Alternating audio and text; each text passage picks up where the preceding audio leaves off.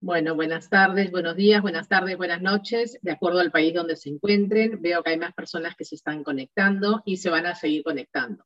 También nos van a poder ver en el Facebook Live y luego en el canal de YouTube también. Así que, ¿qué más es posible y cómo puede mejorar esto? Gracias a todos los que nos acompañan el día de hoy y en especial a nuestra invitada Beatriz Elena Vásquez. Ella es colombiana. Durante su vida laboral ha trabajado en medios de comunicación, entidades financieras, especializándose en áreas comerciales y de servicio. Eso representó para ella una maravillosa experiencia en el mundo corporativo.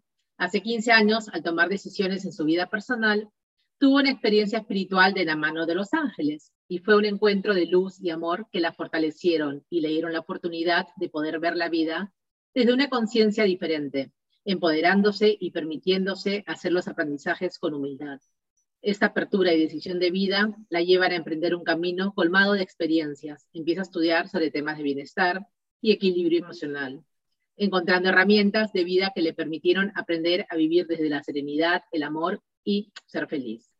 Se formó como terapeuta de ángeles, coach de vida y facilitadora de los procesos de Access Consciousness. Hoy en día disfruta su vida de expansión, guiando a las personas a ser los maestros de sus propias vidas, para elegir vivir la expansión del ser en el hacer.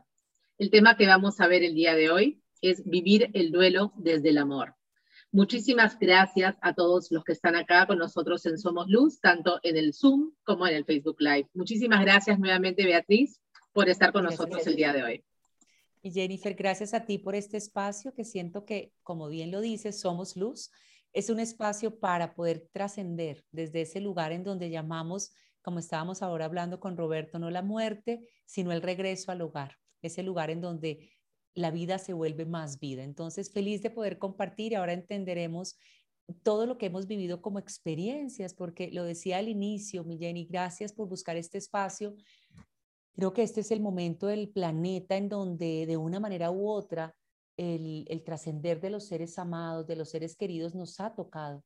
Y lo hemos podido evidenciar. Entonces, es hablar desde la humildad y también poder compartir lo que ha sido una experiencia para mí, una experiencia reciente. Entonces, gracias, mi Jenny, por abrir este espacio hermoso para compartir. Entonces, voy a comenzar y obviamente tomando el espacio como un espacio de apertura, quiero invitarlos a que también cualquier pregunta, cualquier duda, si yo no la sé, seguramente la vamos a poder resolver entre todos y si nos queda alguna duda, la resolvemos después, pero la idea es que no nos vayamos con ninguna inquietud y podamos tener este espacio de contención. Quiero compartir que cuando Jennifer me invitó a este espacio y me dijo que le gustaría que estuviéramos en un Facebook Live y en una sesión donde pudiéramos hablar de un tema, propusimos muchos temas y un tema que tanto para Jennifer como para mí eran muy importantes. Mi papá había trascendido el 7 de agosto de este año, o sea, hace un mes, y regresó al hogar. Y yo decía, me siento hoy más valiente de poder compartir lo que ha sido el regreso al hogar de mi papá, más aún porque no había vivido la experiencia de que un ser pues tan cercano, excepto mi abuelita, quien se había ido hace más de unos 11 años, en donde estaba en otro momento de mi vida también, pero nunca jamás con pues, lo que es tu círculo más cercano, con quien tú convives todo el tiempo. Entonces, elegimos que fuera este el tema, porque tiene muchas aristas. Primero, tiene la parte personal y más que compartir lo que ha sido mi experiencia, es decirles cómo he transitado, porque apenas lo empecé a transitar. Apenas estoy en el camino. Pero naturalmente la ayuda, y bien lo decía Jennifer, en el camino espiritual que yo he recorrido y a partir de las elecciones que he hecho en mi vida, de lo que son un camino de la mano de los seres de luz, de los seres de los arcángeles, de María, de Jesús, ese camino me ha permitido poder ver ese trascender como un despertar. Decía yo que si no hubiese tenido esas herramientas, quizás hoy el proceso hubiese sido distinto. Incluso caminar el tránsito de alguien que se te va de tu vida hace menos de un mes y poder sentirte fuerte y valiente y poder hablar hoy con ustedes, pues me llena de gozo, me llena de dicha porque sé que está aquí con nosotros. Entonces, El camino que vamos a recorrer es ese, es un poco desde la experiencia que yo he vivido, pero también desde lo que he aprendido a partir de lo que es regresar al hogar. Y desde ahí quiero empezar a compartir. Con mucha frecuencia escuchamos de la muerte y escuchamos que los seres queridos se nos van y empezamos a atravesar ese proceso. Hace más o menos unos 15 años, cuando yo empecé mi camino de la mano de los seres de luz y de los ángeles, empecé a entender que la muerte no se moría nada. Nada se muere, se transforma. Y que parte de lo que era ese camino era regresar al Padre, al hogar, a la divinidad, a ser uno con el todo. Y que ese tránsito y ese camino de regreso al hogar requería unas moradas y requería un viaje, un vuelo alto. Y empecé a comprender, y aquí vamos a hablar en primera instancia de cómo es ese regreso. Empecé a comprender que hay ángeles y arcángeles que te acompañan cuando tú vas a trascender. Y el primer arcángel que te acompaña es el arcángel Azrael. Y Azrael es el arcángel que tú puedes invocar, llamar, cuando estás en un tránsito. Cuando ahora al inicio con Roberto hablábamos y decíamos de su abuelita, y de pronto que está uno viendo que ya es una persona que dice uno está sufriendo. Es un momento de que ya es mejor que parta, porque ese descanso le va a dar más paz a ella y naturalmente a quienes conviven con la abuelita. Entonces, en ese tránsito, invocar al arcángel Azrael fue o es una forma de poder conectar con la luz y pedir que el desapego, el despegue, el vuelo, sea sereno, tranquilo y en bienestar. Rodear a ese ser de luz. Y aquí voy a compartir el primer momento cuando viví con mi papá hace un mes. Yo llego a la casa de mi mamá y mi papá ya había trascendido. Y en ese momento él está acostadito y sus ojitos cerrados y está volteadito de lado como cuando San José trascendió. Sus ojos cerrados, sus manitas unidas y en su cara no había un gesto de dolor. Realmente fue un premio. Y creo que en el momento en que Dios se lo lleva en sus brazos y eleva su vuelo, le dio un premio a él y a nosotros. Sabemos que ese despegar, ese salir del cuerpo demora unos días. El alma sale, pero demora unos días. Está en tránsito, aún mi papá está en tránsito. Sin embargo, cuando yo lo encuentro en ese momento, si tenemos oportunidad de acompañar a un ser querido en ese instante en que su cuerpo ya es físico, está ahí, pero su almita está volando, es importante no solamente conectar con la energía de la luz, sino envolver a ese cuerpo de luz, a ese ser amado que está ahí, a quien estás acompañando, envolverlo en la luz de sus ángeles de la guarda, de su ángel guía, de su ángel de la ley. 3 ángeles que te custodian y te acompañan toda la vida. Cuando los envuelves en luz, y en ese momento yo lo que hice fue envolver a mi papá como en era una aurita de luz que lo protegiera y visualizar lo que su cuerpo es físico, el que estoy viendo ahí, pero es su almita la que le estoy permitiendo que salga de su cuerpo y vuele alto. Es une tu corazón al corazón de ese ser amado, de ese ser querido, porque en ese momento lo que más necesita su almita es que tú estés en paz. Él ya se fue, él ya está trascendiendo y cuando ya trasciende en ese vuelo y en ese lugar hermoso al que va, donde solo hay paz, donde solo hay amor, en ese lugar, el que unas tu corazón al corazón de él y le permitas que su viaje sea tranquilo, sereno, que esté acompañado por los seres que ya trascendieron y que lo van a recibir y tú poder visualizar ese trayecto en luz.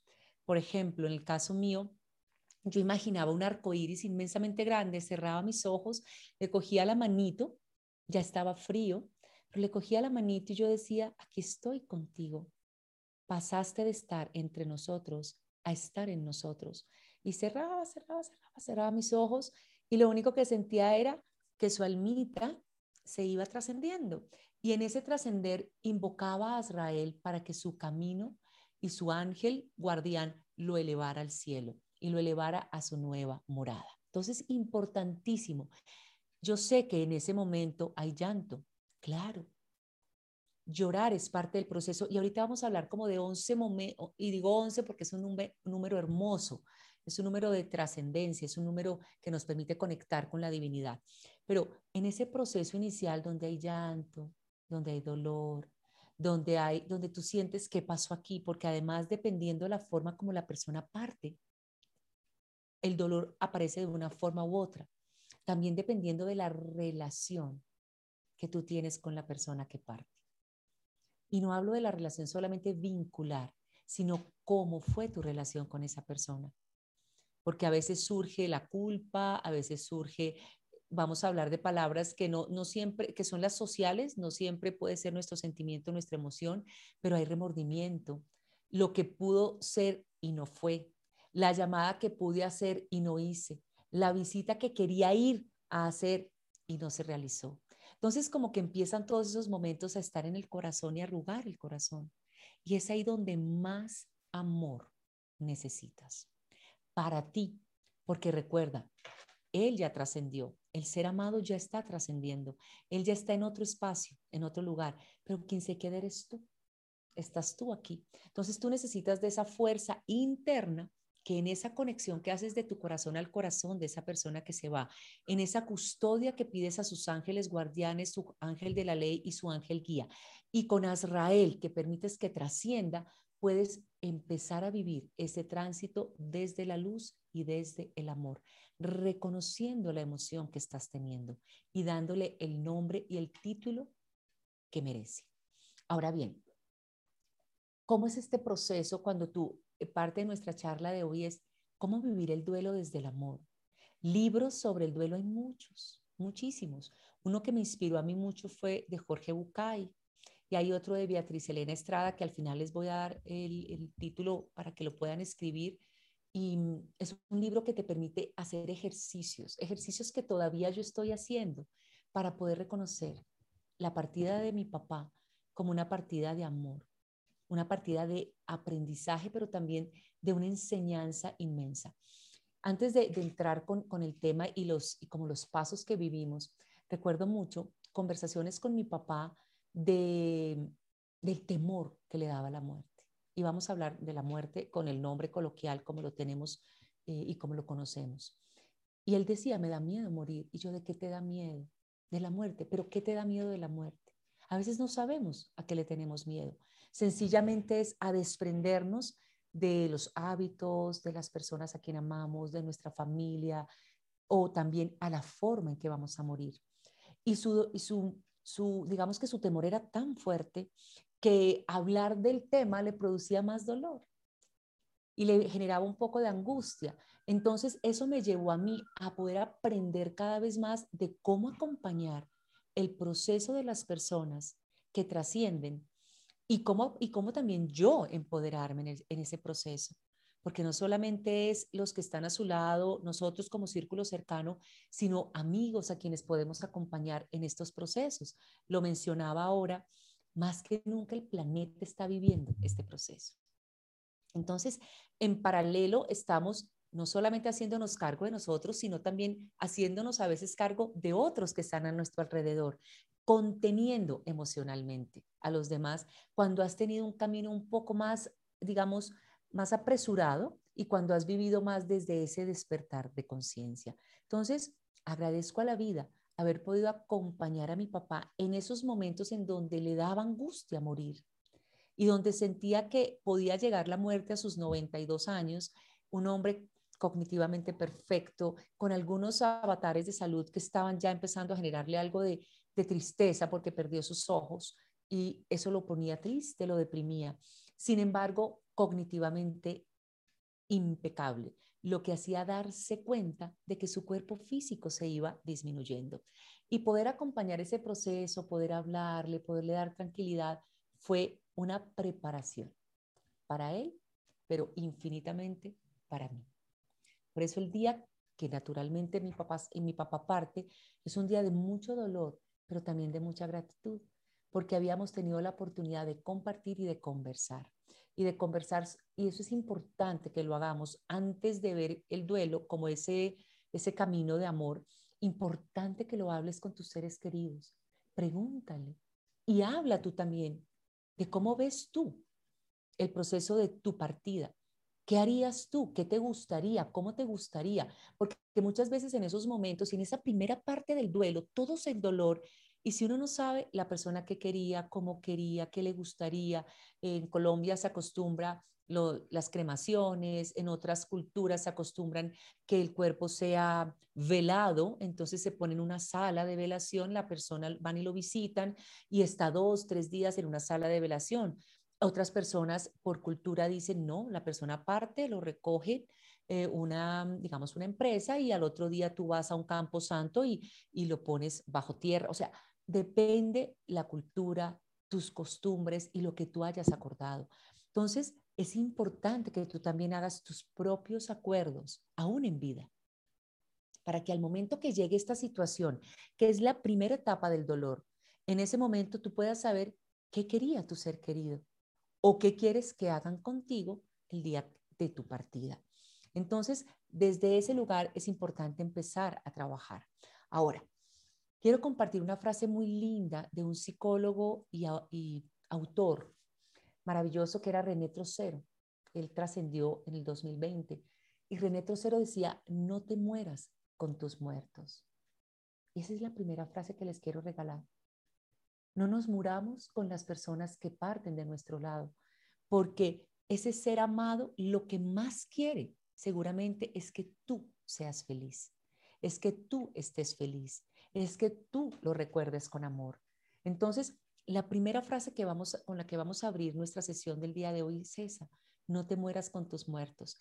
Y hay 3 palabras que quiero que nos acompañen durante todo este live de hoy y es acepta, agradece y valora.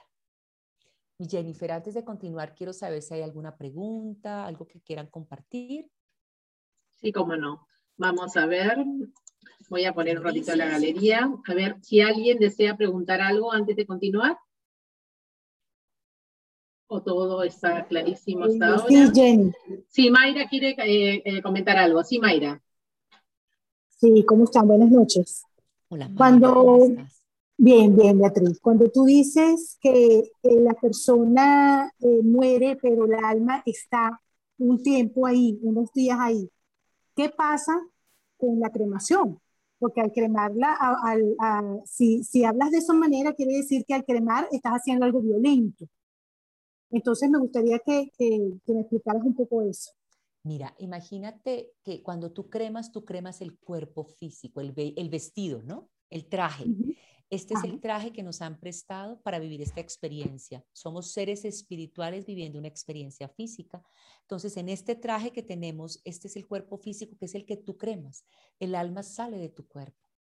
Y al alma salir de tu cuerpo, inmediatamente empieza a trascender y a elevar. Por eso hay culturas, por ejemplo, la mía, que es la cultura, digamos, católica, la que estuve, digamos, desde toda la vida con mi familia fue criada.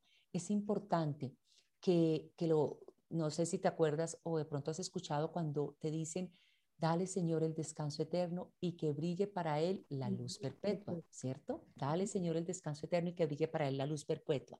Frases como esta que vienen siendo como mantras en todas las culturas hacen que permitas que esa almita salga de tu cuerpo y empiece a vivir las diferentes moradas y que empiece a pasar en ese vuelo alto. Muchas veces cuando las personas trascienden, tú escuchas que dicen que su alma vuele alto. Para que vuele alto, pasamos lo que nosotros llamamos el portal de luz.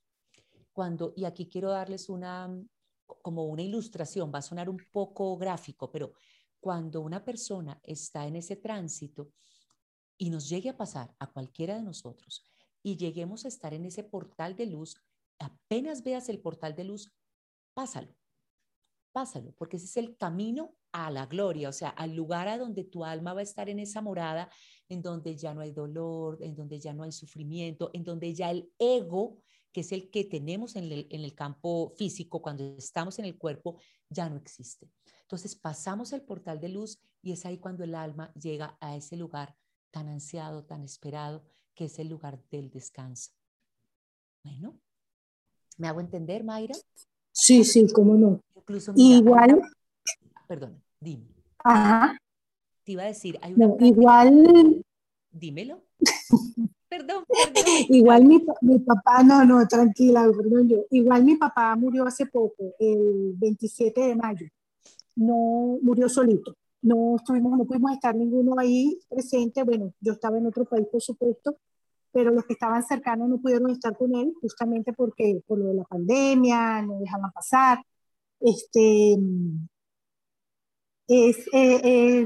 Como tú hablas de que bajan arcángeles y ángeles son los que se lo llevan. En ese proceso él no estuvo solo. De acuerdo.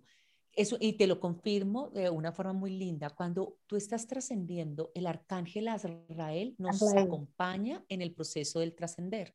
Incluso cuando estamos desprendiéndonos, aparece ese, digamos que es un arcángel que abriga el trascender. Y hay el ángel guardián y el ángel guía. Y el ángel de la ley permite que todo esto se cumpla. Esto dentro de la angelología. Ahora bien, también te reciben, Mayra. Tienes los seres que han trascendido que te reciben. El cielo está de fiesta cuando te reciben seres queridos. Incluso hay personas cuando están en el túnel, muchas veces hemos escuchado el túnel, ¿verdad? Que es como ese espacio en donde antes de pasar a la luz hay el túnel. Hay muchos libros que hablan del túnel. Hay personas que han regresado del túnel y pueden contar después su experiencia y dicen que al momento de llegar vieron a sus seres queridos. Vieron a su mamá, a su abuelita, a un ser amado que estuvo ahí. Entonces, claro que para el caso tuyo y para el caso mío, Mayrita, que nuestros papás han trascendido, el tuyo en mayo, el mío en agosto, esos seres amados están ahí, dispuestos a recibir a esa almita. Hay una película muy linda que se llama Regreso al Hogar, o El Hogar, El Hogar. Es una película preciosa, para quienes la quieran ver, está en YouTube. Y en YouTube ves cómo las almitas trascienden y se encuentran con otras almitas. Coco, por ejemplo, es otra película que ilustra mucho ese momento y creo que es de las películas más hermosas, en donde uno ve cómo es ese momento de llegar, obviamente recreado por Disney, pero muestra ese regreso del alma al encuentro con sus seres amados, Mayra. Un millón de gracias. Gracias, Mayrita. Creo que gracias, hay una manita, sí. Anita. Ana está levantando la mano y por si acaso Teresita dice que a Mayra la escuchó bien y que mi voz también la escucha bien, que la tuya la escucha baja. Los demás no tienen problema porque todos están escuchando bien a Beatriz, ¿correcto? Sí. Bueno, entonces debe ser problema del sonido, bueno, de Teresita. Pero Ana, sí, Ana Mirena está levantando la mano, así que seguimos con Ana Mirena, ¿sí? Gracias. Gracias a ti. No te escuchamos, Anamí. No, ahora sí, mi muñeca. ¿Ahora sí? ¿Ahora sí? Sí. Hola. Ahí te escuchamos. Hola. Hola, la muñeca. ¿Cómo estás?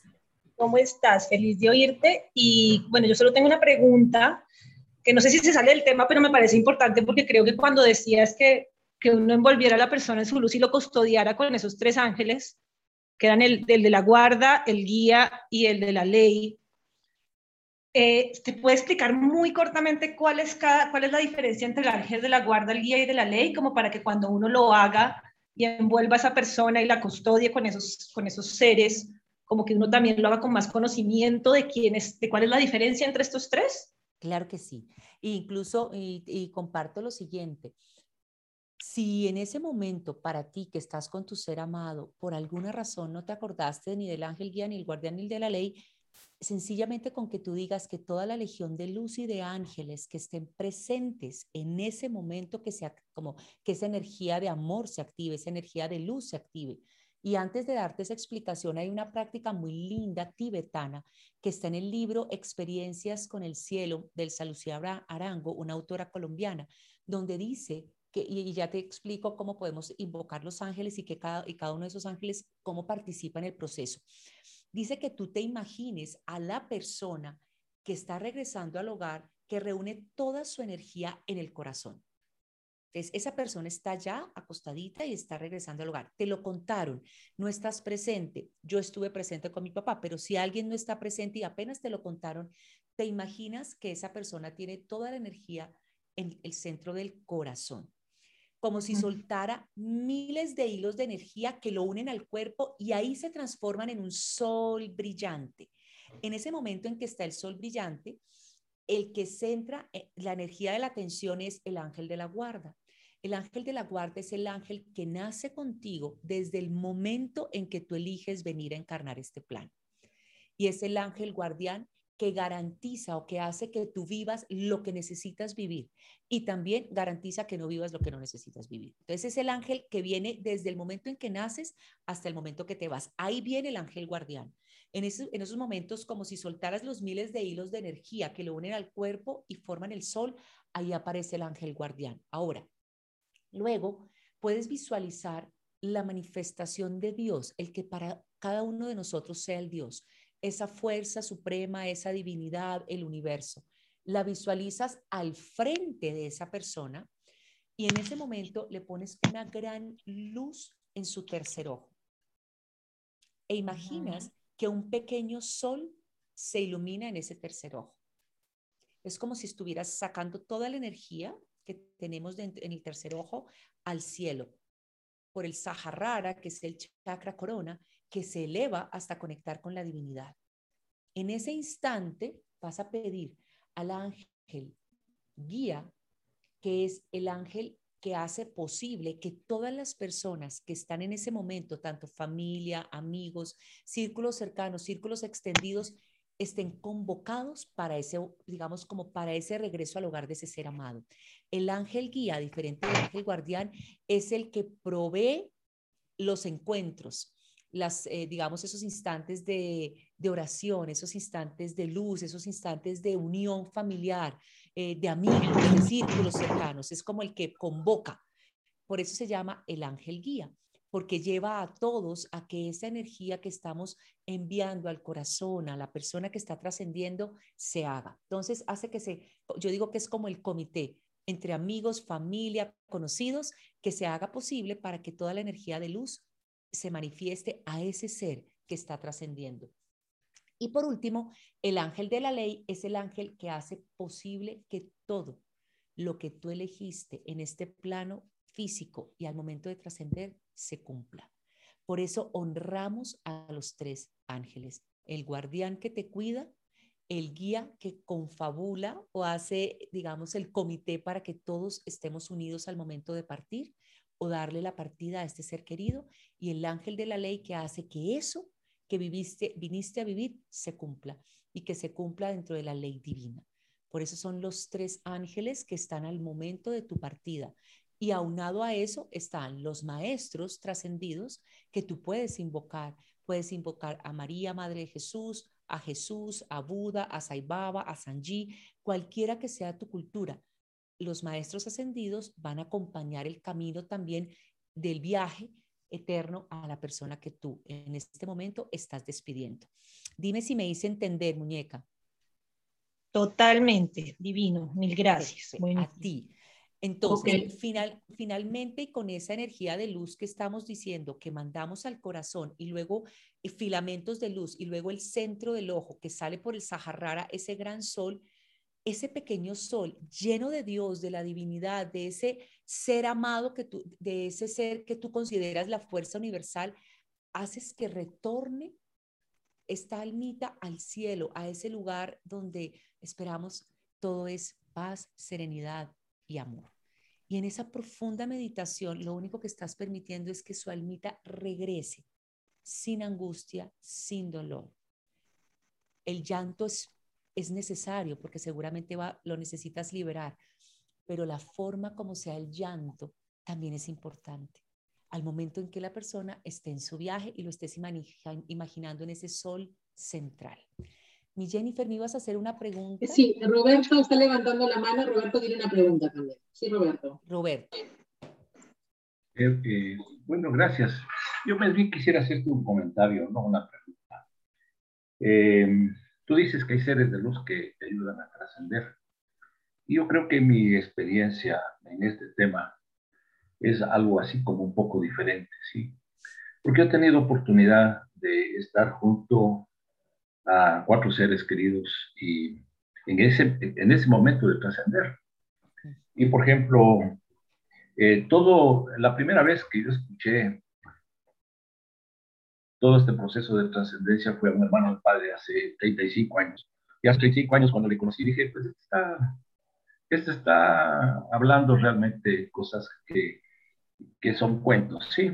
Pero luego tuve oportunidad de leer varios libros que hablaban exactamente lo que tú manifiestas sobre el proceso de trascendencia, de trascender, y cómo ese portal de luz o el túnel que la gente empieza a cruzar y encuentra a todos sus familiares, etcétera, etcétera. Pero previamente tuve oportunidad de escuchar a tres personas que regresaron, que dice que antes de entrar, como que pasa una película muy rápido de todas las acciones de su vida, ¿sí? Entonces, ese es una adicional que efectivamente, pues, a mí me han contado y, pues, de las lecturas que he tenido de Ricardo Aires, no sé si lo invitan ustedes a Ricardo Aires, él habla sobre este tema, ¿no? O sea, él habla sobre este tema y dice, pues, que efectivamente, pues,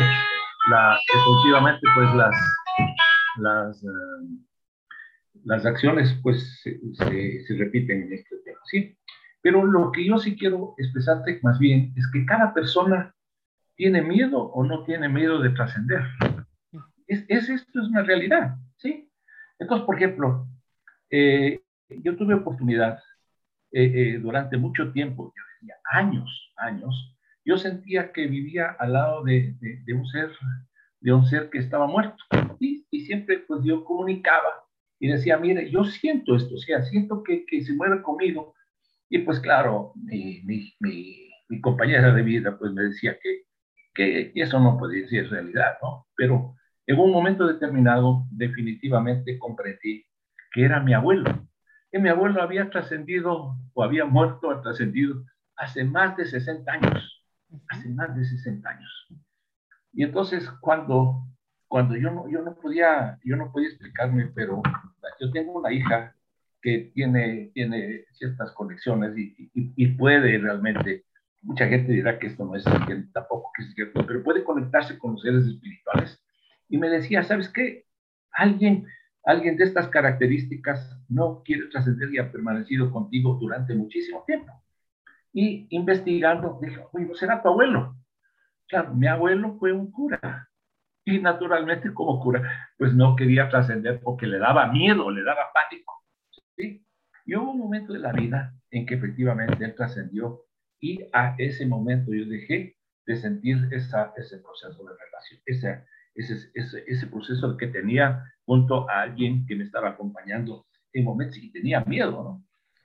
Cuando murió mi abuela, ella me llamó antes de morirse, me llamó mentalmente. Yo iba a una reunión muy importante en el BID y de pronto cambié el rumbo y fui a verle. Y mi abuela me dijo, te estaba esperando porque hoy me voy a morir. ¿Sí? Y ella se murió con toda la tranquilidad. Y definitivamente esa muerte, que fue una muerte porque ella deseaba morirse. Y fue una muerte así muy grande. Y pues, mira, no pasó nada. Yo sentí que ella conversaba conmigo como a la media hora y después desapareció. Mi padre, cuando ella trascendió, a los 3 días volvió. Los 3 días de que murió, volvió y conversó conmigo. Y ustedes me dirán, ¿cómo sabe que era mi padre el que estaba conversando conmigo? Mi padre murió de cáncer. Y cuando las personas mueren de cáncer, tienen un olor especial. No sé si alguien tiene experiencia con personas que han muerto de cáncer. Esa persona, durante el proceso de que se está, pues, muriendo, tiene un olor característico. Cuando él murió, yo mandé a sacar los colchones, porque murió en mi casa, saqué los colchones, hice fumigar, hice una serie de cosas para no oler. A los 3 días volví a oler y mi padre conversó conmigo más de media hora.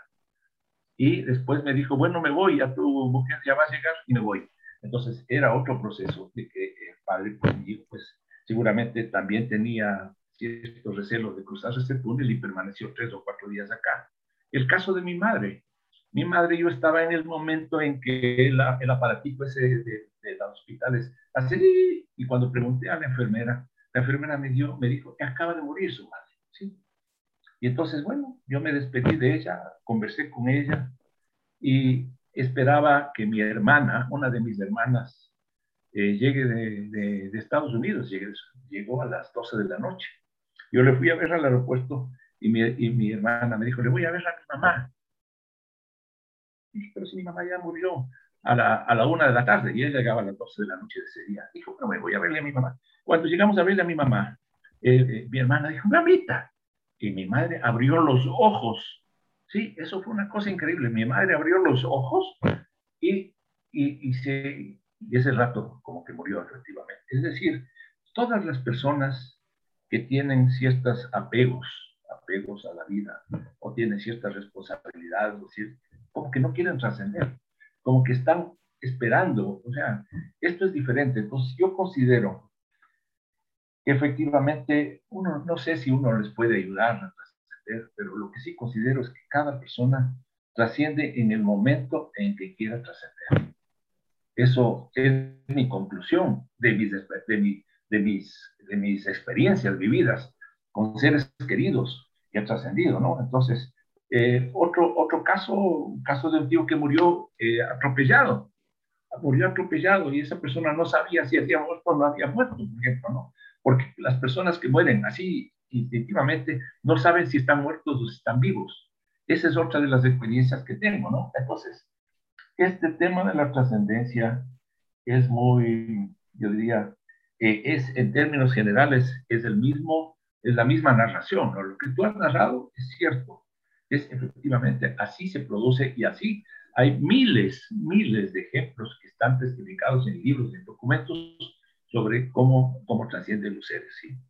Pero vuelvo a decir, mi experiencia es que yo no sé si se les puede ayudar. Yo creo que cada persona decide trascender o no trascender en momentos de circunstancias de la vida. Mi madre tenía un hermano mío que necesitaba de ella. Y durante más de un año, y yo escuchaba a mi madre que ella me decía, hijito, cuando estaba en sueños, ¿no? Ayúdame. Sí, entonces me van a decir que yo estoy loco, chiflado. Pero yo sentía eso. Y entonces, ¿por qué? Porque estaba preocupado de su hijo.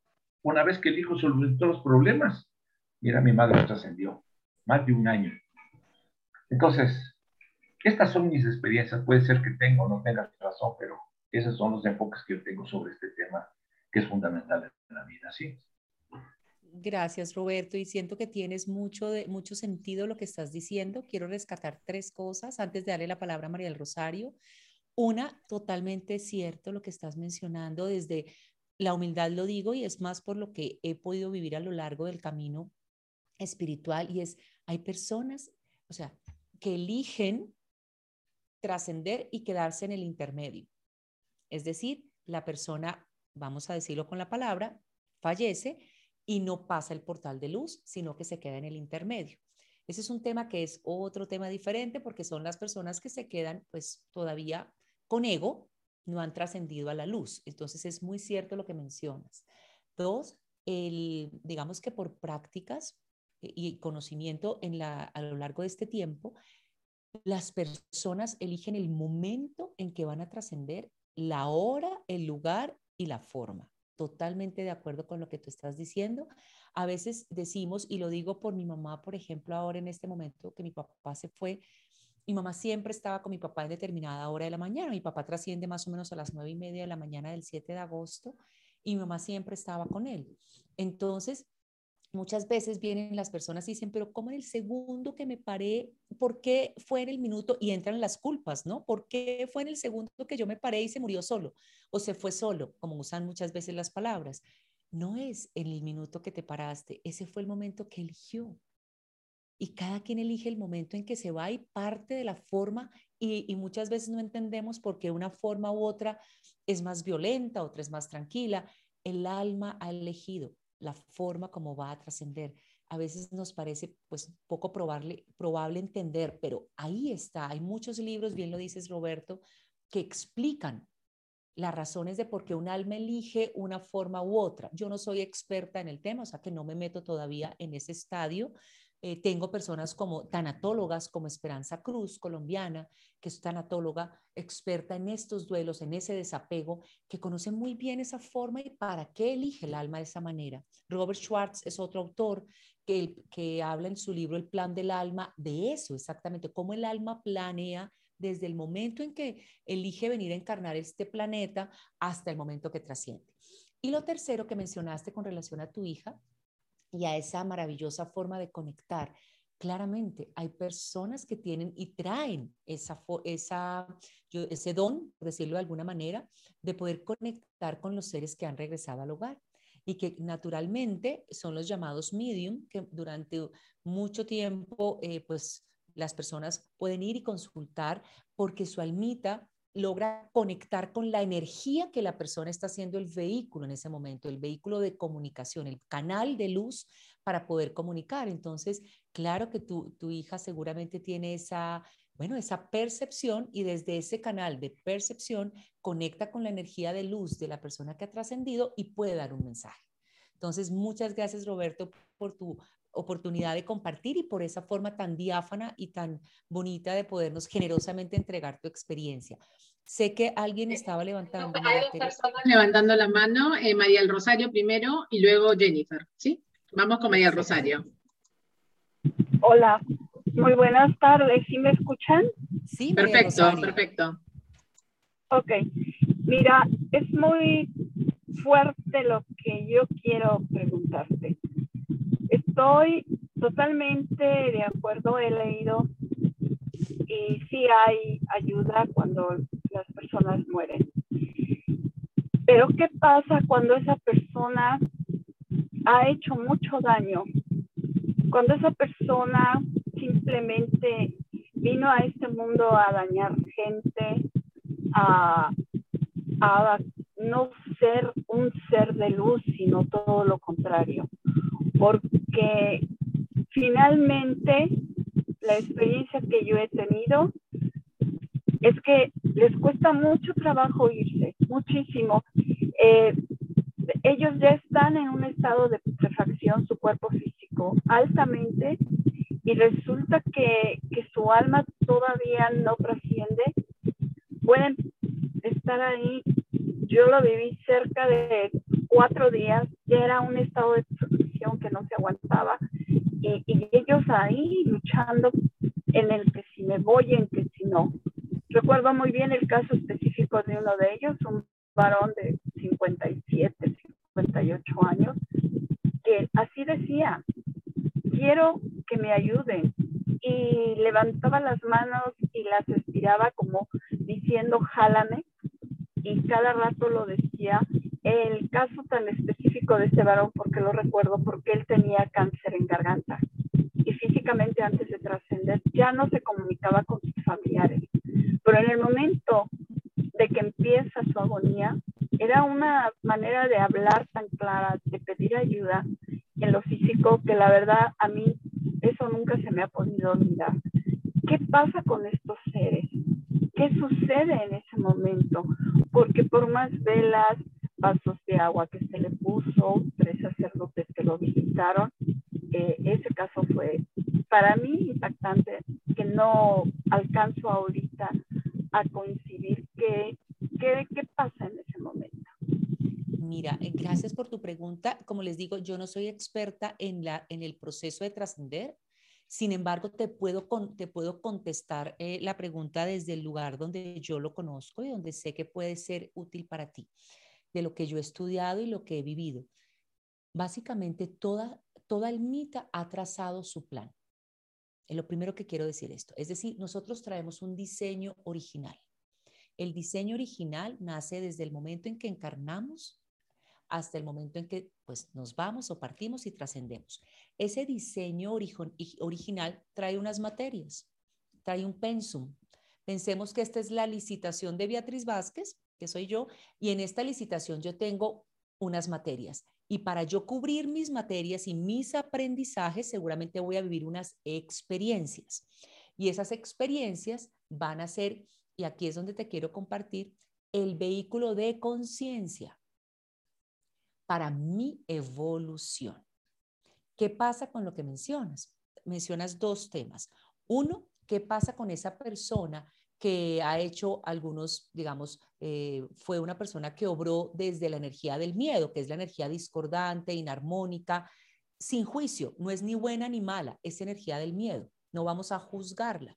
Es como pensar que un Hitler o una persona, digamos, en algunos otros países que fueron con actividades que generaron dolor, tristezas a través de sus acciones, esas personas castigarlas o decir es malo o bueno, no vamos a calificar de malo o bueno. Fueron el vehículo de conciencia, esas acciones, para ellos y para los terceros, ¿cierto? Entonces, ¿qué es importante? Cualquier acto que venga de una persona que para ti o que tú consideres que es un acto desarmónico, que viene desde el miedo, es su forma de vivir la experiencia para trascender. Y esa experiencia será un aprendizaje para él y para las personas que están en su círculo cercano. Es decir, yo puedo percibir que, por ejemplo, que acá teníamos un narcotraficante, por hablar de una persona que era Pablo Escobar. Y pues mucha gente señaló a Pablo Escobar por las muchas muertes que produjo. Sin embargo, si vamos más atrás y no nos vamos al juicio ni a la moral, decimos contribuyó a la paz. Su acción y su forma de actuar en medio de todo fue el vehículo para que un país como el nuestro buscara la paz. Entonces, el plan del alma de ese ser que estamos hablando, que tú mencionas, seguramente está muy bien definido para saber por qué esas acciones generan la desarmonía que generan, y es su vehículo de conciencia para trascender y aprender. Y lo mismo las personas que están a su lado. Ahora bien, tú decías, solía, bueno, estaba putrefacto o estaba con algunos olores que no eran agradables.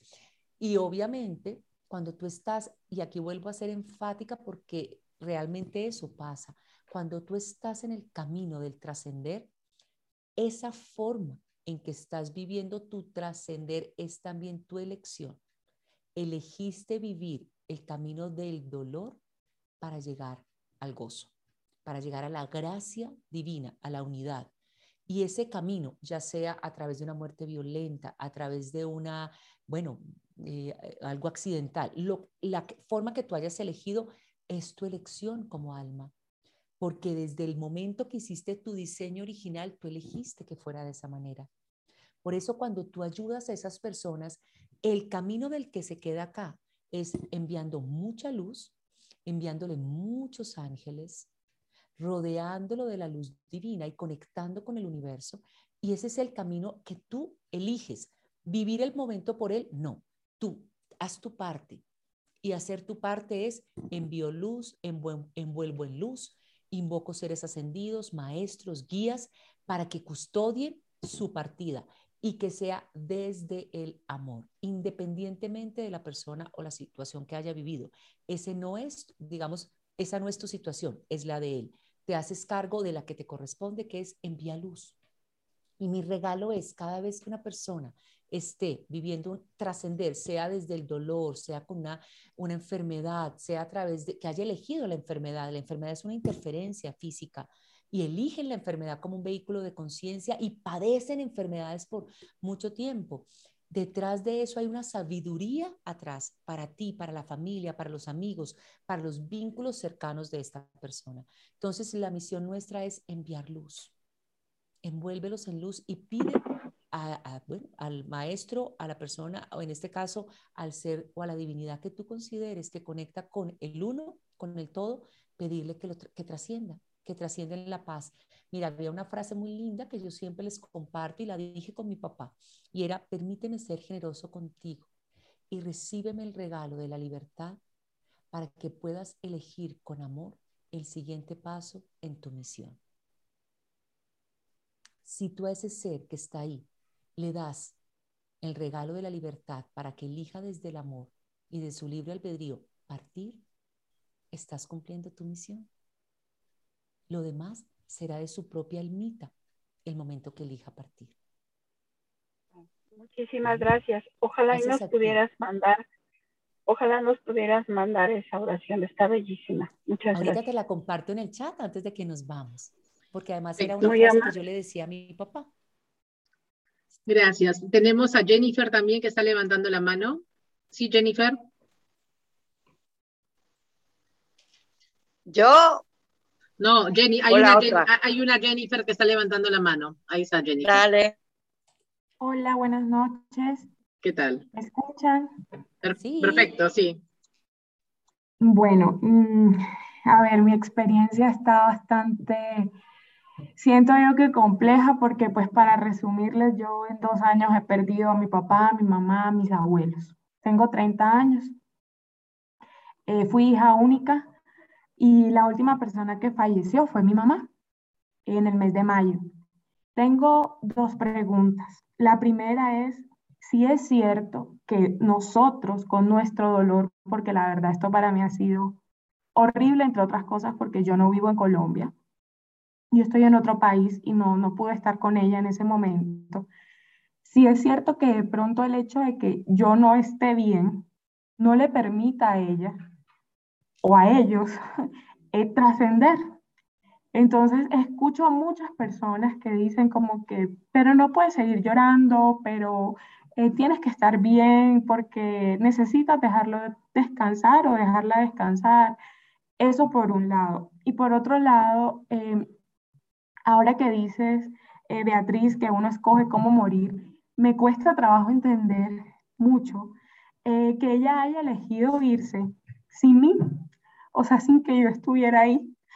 Y en las condiciones, sola, en una clínica, después de muchísimos días en UCI. Entonces todo eso a mí me genera muchísimas dudas. A lo largo de mi vida yo nunca había tenido pérdidas y desde el 2019 ha sido una tras otra, una tras otra. Entonces yo digo, no sé si la vida me quiere enseñar o me preparó para este momento lo que es el dolor, o lo que es dejar ir, porque no sé si por el hecho de ser hija única yo era muy pegada a mi familia, en este caso a mi mamá, a mi abuela, a mi abuelo, a mi papá, a todos. Entonces no sé si, y esa es mi pregunta, bueno, ya son como 3, si eso es lo que la vida me quiso enseñar o esa es la lección que me está dando. Y saber si, bueno, para resumir, sí, o sea, convencerme de que ella en realidad quiso morir sola, aunque el día que ella fallece, a mí me hacen una videollamada de la clínica. Me hacen la videollamada, yo la veo, ella estaba más o menos consciente, pero no podía hablar, tenía una traqueotomía, mi mamá murió a causa del COVID. Y ella no veía al celular, o sea, sus ojos eran... No sé cómo explicarles, eran como si estuvieran idos, como si estuviera el cuerpo, pero ya no, o sea, ya no era ella. Pero yo, sin embargo, no sé si ya yo sabía que iba a morir, porque le dije a la enfermera que si le podía agarrar la mano, y le dije, mami, piensa que soy yo quien te está agarrando la mano, y le fui mencionando tema por tema de lo que seguramente a ella le preocupaba, incluyendo a mi hijo que tiene 3 añitos. Le fui explicando todo lo que estaba pasando acá afuera, y eso fue a las 12 y a las 3:51 falleció. Me llamaron a decirme que no había soportado 2 paros, bueno, soportó uno y el otro no. Entonces no sé si esa conversación fue lo que a ella le permitió irse tranquila. Eso también quisiera saber, y definitivamente yo no quiero, y creo que ningún hijo quisiera no dejar ir a sus padres por su dolor. Entonces quiero que tú me expliques si es que, mi amor, si es que tienes algún conocimiento o qué opinas al respecto. Muchas gracias. Gracias a ti, Jenny. Primero, gracias por compartir un momento tan íntimo, y te lo agradezco y te honro en este momento que con tanta humildad puedas compartir una situación como la que estás viviendo con la partida de tus abuelos, tu mamá y tu papá. Y te lo agradezco. Te lo comparto desde lo que yo puedo humildemente decirte. Lo primero es, y la etapa del duelo, hay que honrarla. Hay que honrarla. Sé que frases como no llores porque no lo vas a dejar partir tranquilo, te las escuchamos con mucha frecuencia, pero sí hay que llorar. Sí hay que, y ahora rápidamente, antes de terminar el live, quiero contar algunas etapas de este duelo, pero claro que hay que llorar. Lo que pasa es que permanecer en el duelo es como la frase que yo te decía al inicio, no sé si estuviste, que al inicio mencionaba la frase de René Trossero que dice, no te mueras con tus muertos. Pero claro que puedes llorar, y llorar es parte del proceso. Es más, se pide dentro del proceso del duelo, del manejo del duelo, que tú puedas liberar la emoción, y a esa emoción hay que ponerle un adjetivo, un nombre, un sustantivo. Por ejemplo, puede ser enojo, rabia, culpa, remordimiento, tristeza, malestar, mal genio, incomodidad, incertidumbre, soledad, la que quieras. Y pueden venir en combo. O sea, tú puedes tener muchas de esas y diferentes con tu mami, con tu papi y con tus abuelitos. Entonces, sí, el llanto es un medio para transitar el dolor. Es un camino. Y por eso yo digo que el dolor va de la mano del amor. Porque caminar el dolor y honrar tu duelo, recuerda algo, ningún camino termina antes de empezar a recorrerlo. Entonces recorrerlo con el llanto que pueda representar es natural. Permanecer ahí es como Buda decía, el dolor es necesario, el sufrimiento es opcional. Yo puedo vivir el dolor durante un tiempo, pero dedicar ya ese dolor, a que mi vida sea aunada en ese dolor, a vivirlo en el pasado, totalmente a traer todos los recuerdos y a no salir de ahí, eso ya lo vuelvo en sufrimiento. Y ahí es cuando ya empieza a no ser tan sano para ti, porque tú estás en vida y vivir es parte de tú honrar la partida de tu ser. Como digo yo, tus abuelitos, tu mamá y tu papá pasaron de estar entre ustedes a estar en ti, en tu corazón. Entonces lo primero que te contesto es si hay que vivirlo y recorre el dolor, recórrelo, no permanece en él. Y el almita va elevando él está en tránsito, las almitas van en tránsito. Y en el mismo tránsito nos están acompañando, porque después un ser amado que regresa al hogar se convierte en tu guía espiritual. Un guía espiritual desde mi conocimiento, y por eso yo todo lo hablo con mucha humildad, nada de esto es una verdad revelada, es desde mi conocimiento y mi experiencia. Un guía espiritual es todo aquel ser amado que perteneció a tu vida, con el cual tuviste un vínculo, y ese ser amado trascendió, y desde el cuerpo de luz te acompaña, se hace presente y se convierte en tu guía. Entonces vas a poder después. En este momento, yo desde el primer día puse a mi papá a hacer, digo yo que hacer obras y milagros, porque le decía, papi, ayúdame con esto, papi, necesitamos sacar la pensión de mi mamá, ayúdanos, papi, necesitamos el seguro, ayúdanos, papi, todos los días y hoy en día. Entonces, el llanto es necesario para poder trascender el recorrido del dolor. Permanecer en él es lo que necesitas empezar a revisar, y para eso hay que pedir también ayuda. Vivir el duelo solo muchas veces no es el camino. Hay que pedir ayuda, y pedir ayuda es poder tener asistencia de seres que te aman y que quieren contribuirte en este proceso. Ahora, hacías otra pregunta y me parece lindo lo que me dices, y es que elegimos la forma en que morimos y elegimos la forma de irnos. Y sabes, detrás de todo aprendizaje que cause dolor, se despliega en ti un don o una habilidad que no conocías, porque todo aprendizaje que despliega el don se convierte en sabiduría. Y la palabra que me llega para ti en este momento es, con la partida de tu papá, de tu mamá y de tus abuelos, te están llenando de templanza. El gran regalo que tienen para ti las personas que han trascendido es llenarte de templanza. La forma que eligió tu mami después de hablar contigo a las 12:50 y trascender a las 3 de la tarde, en su forma de irse fue su elección, pero el regalo que te deja es templanza para ti. Es poder fortalecerte, empoderarte, amarte a ti, y encuentra el tesoro escondido detrás de ese momento de dolor. Pero quiero que te quedes con ese mensaje. Detrás de todo aprendizaje que cause dolor, están entregándonos un don o una habilidad. Y si no, quiero que cada uno piense momentos difíciles que haya vivido, situaciones complejas que haya vivido, que le hayan arrancado el alma, de esas que uno dice, muchas veces, ¿por qué a mí? Sé que todos hemos pasado por ese ¿por qué a mí? ¿Para qué a mí? Mi invitación es no ¿por qué a mí? ¿Para qué a mí? Y desde ese ¿para qué? Te vas a dar cuenta que el gran aprendizaje te dejó o aprender a decir no, o poner límites, templanza, creer en ti, empoderarte, hacerte cargo de tu vida, responsabilizarte. Muchos aprendizajes, y esos aprendizajes después se convertirán en tu propia sabiduría. Dime si te contesté, mi Jenny. ¿Estás ahí? Sí, está ahí. Sí, aquí estoy. Muchas gracias, sí, sí me contestaste y casualmente eres la tercera persona que escucho que me dice esto. Lo de ese aprendizaje que está detrás de ese momento que, como bien tú lo dices, yo digo, Dios mío, ¿por qué? O sea, ¿por qué cuando yo siento que me estoy recuperando pasa otra cosa? ¿Por qué? Pero sí, evidentemente es un para qué y sí, fui de toda mi vida, fui demasiado consentida y creo que ahora estoy aprendiendo a vivir verdaderamente, a caminar. Muchísimas gracias. A ti, mi Jennifer, y quédate con esa palabra, templanza. Te están llenando de templanza porque tienes una misión hermosa para poder después de esta experiencia que nos estás compartiendo con tanto amor, poder llenarte de templanza y ser tú el vehículo para otros, a quien les puedas también contribuir.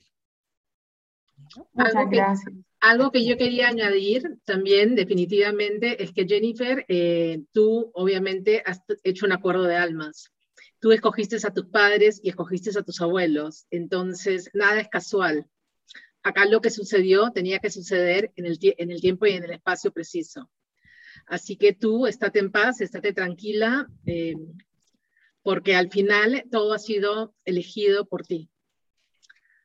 Gracias, bendiciones. Tenemos dos personas más que están levantando la mano, que es Jenny Estela y Gaby. Entonces le pasamos el micrófono a Jenny para que pueda hablar y luego a Gaby, ¿sí? ¿Te parece, Beatriz? Perfecto, claro que sí. Hola, no, yo solo quería contar mis experiencias cuando partieron mis papás. Hace 7 años, nosotros, mi mamá se puso mal así de golpe, ¿no? Y la internamos y nos enteramos que tenía metástasis ya no le quedaba mucho tiempo. Y, o sea, nunca descubrimos a dónde empezó el cáncer. La internamos un lunes, yo tenía al martes siguiente, ¿no es cierto?, no de esa semana, de la otra semana, turno con el oncólogo, porque no queríamos decirle, porque mi mamá tenía miedo al cáncer. O sea, yo siempre digo, ella llamó al cáncer. Fue la forma de tanto que tenía miedo, se murió de cáncer. Mi mamá la internamos un lunes y se nos murió el lunes siguiente. No supo que tenía cáncer y nos esperó a nosotros tres, a los 3 hermanos para morirse. Ella la semana que estuvo internada estuvo re tranquila, re bien, porque estaba medicada, entonces ella no sentía dolor, ¿no es cierto? La acompañamos los 3. El domingo, ¿no?, a la noche, yo a las 4 de la mañana, por ahí ella se quedó en coma. Gracias a Dios no la llevaron a la UTI porque ella tenía un oxigenador en su pieza, entonces el médico dijo que estaba bueno que se quede en la pieza para no morir sola, ¿no? Entonces estábamos dos, mi hermano menor y yo, con ella esa madrugada, digamos, y yo sentí, o sea, quedó en coma, lo noté, y a las 6 de la mañana, yo no sé por qué sentí que se iba, y le digo a mi otro hermano, fíjate que si no llega Luis, porque mamá se está yendo, o sea, mi otro hermano, que se había ido a quedar con mi papá. La cuestión es que llega mi hermano, y en ese interín la enfermera vino, y ella ya tenía menos de 50 de oxigenación ya. Se estaba yendo. Llega mi hermano, le abrazamos entre los 3, le dijimos, mamá, descansá en paz, y se nos fue. El domingo, o sea, ella en realidad, ¿no es cierto?, el sábado a la noche quedó en coma. Pero nosotros no le habíamos dicho a mi papá que estaba tan grave, entonces lo trajimos a la clínica, y en el interín que estuvo mi papá, ella volvió a despertarse, a despedirse de él, de una señora de la iglesia que le vino a cantar, y después que se fueron, bueno, ahí volvió a, ¿no es cierto?, a dormir. Y fue una, o sea, por supuesto que sentimos, que le lloramos, que, pero fue como una, para mí fue una bendición la forma que se murió mi mamá. Bueno, mi papá, eso hace 7 años. En estos últimos 7 años yo me conecté con los seres de luz, con un montón de cosas, aprendí tantas cosas, y yo siempre digo que gracias a mi mamá. Todo lo que me ocurrió en mi vida después fue maravilloso, porque empecé a tener una vida realmente increíble. Y siempre digo gracias a mi mamá. Bueno, hace 2 años partió mi papá. Al mes y medio por ahí que mi mamá, ¿no es cierto?, partió, mi papá se rompió la cadera, le operamos, empezó a caminar de nuevo, después no quiso caminar más, estuvo postrado casi 5 años.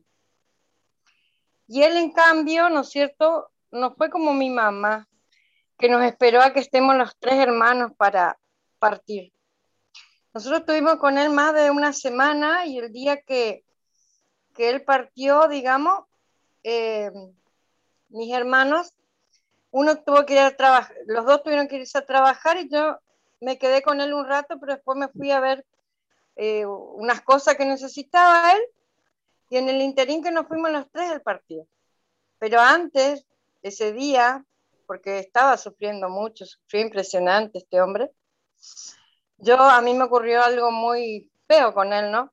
Y yo le dije, papito, acordate que te perdoné, descansa en paz. Era como que él tenía miedo a partir, como ese miedo de morir. Bueno, después que yo le dije esas palabras y me fui, a las 2 horas él se murió, con una chica que le estaba cuidando. Fue diferente a mamá, ¿no? Mamá nos esperó a los 3. Fue mágica la forma en que se fue mi mamá, y fue tan distinta a la forma en que se fue mi papá. O sea, y todo lo que él sufrió después que ella se fue, porque la verdad que él, dentro de todo, le hizo sufrir bastante a mi madre, ¿no? Su forma de ser y demás. Pero bueno, fue así, fue, o sea, para mí los dos, o sea, tanto él como ella partieron en paz. O sea, a él le costó mucho. Él, lo increíble era que él jamás hablaba de mi mamá. O sea, cuando lo veíamos nunca hablaba de mi mamá, nunca se acordaba de ella. Ahora, o sea, no sé si era su ego o qué, ¿viste? Pero, o si tenía tanta culpa, sentía, o no sé, pero nunca hablaba de mi mamá. Eso nomás quería compartir para que... Pero más para esta chica, ¿no? A Jennifer, decirle que su mamá, su papá, sus abuelos le van a estar guiando, acompañando, como vos decís, como grandes seres de luz. Y realmente cosas que increíbles me pasaron después que partió mi mamá. Y también puedo decir después que partió mi papá, porque en plena pandemia yo, por ejemplo, crecí financieramente que ni yo puedo creer. Y son hace 2 años que él se fue. O sea, ambos me ayudaron en mi vida, digamos, me ayudan diariamente. Y yo diariamente hablo con ellos. Y bueno... Una tía una vez me dijo, no hay que hablar con los muertos. Y yo le dije, tía, yo lo tengo en mi corazón y yo hablo con ellos. Y ellos me... Más fue porque yo le dije a mi tía que yo quería que mi papá hable con mi mamá. Me dice, ya no puede hablar con un muerto. Le digo, tía, ¿cómo que no? Eso le va a traer paz, ¿no? Me dijo. Viste, o sea, y bueno. Eso nomás quería compartirles. Gracias. Gracias, Jenny. Gracias a ti. Mencionaste algo que es muy importante cuando hablaste de tu papá. Y cuando estamos en estos procesos con la familia, con los amigos que estamos acompañando, el perdón. El perdón, y quiero volver a hace un ratito que hablábamos de la persona que nos decíamos que estaba putrefacta y que no se iba y que no... Muchas de las personas que eligen quedarse en el intermedio o que eligen no salir de su cuerpo están asociadas porque falta perdonar. tanto perdonar como no solamente yo te perdono, sino otorgo el perdón. Porque en ese caso, y ahorita mencionabas lo de tu papá, parte de lo que hacemos es, al perdonar, lo que estamos es reconociendo el ser de amor que eres y liberando el dolor. Hay un ritual muy lindo con las 4 palabras hawaianas, la del Ho'oponopono, por ejemplo. Hacer el Ho'oponopono con ese ser amado que se fue, lo siento, perdón, te amo, gracias, lo siento, perdón, te amo, gracias, es darle la oportunidad de perdonarlo. Porque en algún momento hubo alguna discordia, hubo alguna sensación desde el ego que nos ató. Al perdonar, liberamos el dolor y nos quedamos con la experiencia. Y de ahí viene la divina sabiduría. Entonces, gracias, Jennifer, por mencionarlo, Jenny, porque hablaste de tu papá y el perdón, y es muy importante perdonar, sobre todo para quienes están en el intermedio. Hay que contribuir con la oración, ayudar con la oración, desde la forma que queramos, con los rituales que queramos de luz, de fuego, de transmutación. Arcángel Zadkiel, Arcángel Zadkiel nos da el perdón, entonces ayudar a que el perdón se dé en el corazón de la persona que está quedándose, que llora con apego, con dolor, para que libere a esa persona que está trascendiendo y pueda llegar a la luz. Bueno, quería mencionarlo, gracias por tú compartir la experiencia. Y Gaby, creo que estabas ahí con tu manita levantada. Ahí está Gaby. Vamos, Gaby. Gracias. ¿Me escuchan bien? Perfecto. Muy bien. Bueno, yo creo que una de las cosas por las cuales entré aquí a Somos Luz fue para poder sanar mi alma. Que me ayudaran o que me ayudara yo misma desde el amor. Y hoy sí lo puedo ver así. La primera experiencia como más complicada de la muerte fue... A mí me mordieron unos perros cuando yo era chiquita. Y entonces mi mamá, para que se me quitara el miedo a los perros, me regaló una perrita que vivió 16 años con nosotros. Y llegué un día de la prepa y ella pues ya se había enfermado, 16 años, la tenían en el baño en la parte de atrás con sus colchitas y ya se había ido. Fue como mi primera experiencia fuerte. Cuando yo tengo 19 años, entonces... mi abuelita, un 23 de diciembre, sale de la casa para ir a recoger sus zapatos que le iban a poner tapita para ir a misa el 24 y estar muy guapa. Ella sale de la casa y no regresa. A media cuadra de la casa, ya cuando venía de regreso, un carro, mencionan que fue una señora que traía un bebé, que dio el volantazo, se fue a impactar sobre la banqueta y casa, justo donde estaba mi abuelita, y ella fallece. Yo recuerdo, tengo aquí como muy fuerte, muy marcado, cuando nos llaman, vamos corriendo al hospital, y mi mamá decía, ¿qué le pasó? ¿Qué le pasó a mi mamá? ¿Qué le pasó? Y entonces yo le digo a mi papá, ya, dile, ¿qué tiene? ¿Se rompió una pierna? ¿Se rompió un brazo? ¿Qué tiene? Y la palabra, está muerta, resuena. Creo que fue la segunda encuentro con la ausencia. Una ausencia que no sabes trabajar y que no te enseñan a trabajar. Bueno, soy la más chica de la casa y creo que me cuesta a veces poder trabajar la parte del desapego, del decir adiós. Y eso marca una personalidad para Gabriela, porque Gabriela quiere complacer a todos, estar en todo, y poder estar, y querer, dijéramos, ser el chile de todos los moles. Bueno, ser el chile de todos los moles. Hace 8 años, mi hermana le iban a quitar la vesícula, ni siquiera la abren. En el proceso de la anestesia, le provocan, tiene un colapso por anestesia, la sacan con una traqueotomía, esta traqueotomía está mal realizada, se la conectan a un respirador, le provocan un enfisema subcutáneo y la vuelven a meter a quirófano al siguiente día y ella se muere, 43 años. Mi mamá venía de viaje con mi papá y había que recibirla y decirle, tu hija se murió. Pero a mis sobrinos que viven aquí al lado, aquí al lado de la casa, las paredes, pared con pared, esta cultura de muéganos, hermana, ¿dónde vas a comer hoy con mamá? Que mamá, mi mamá vive a media cuadra, ¿no?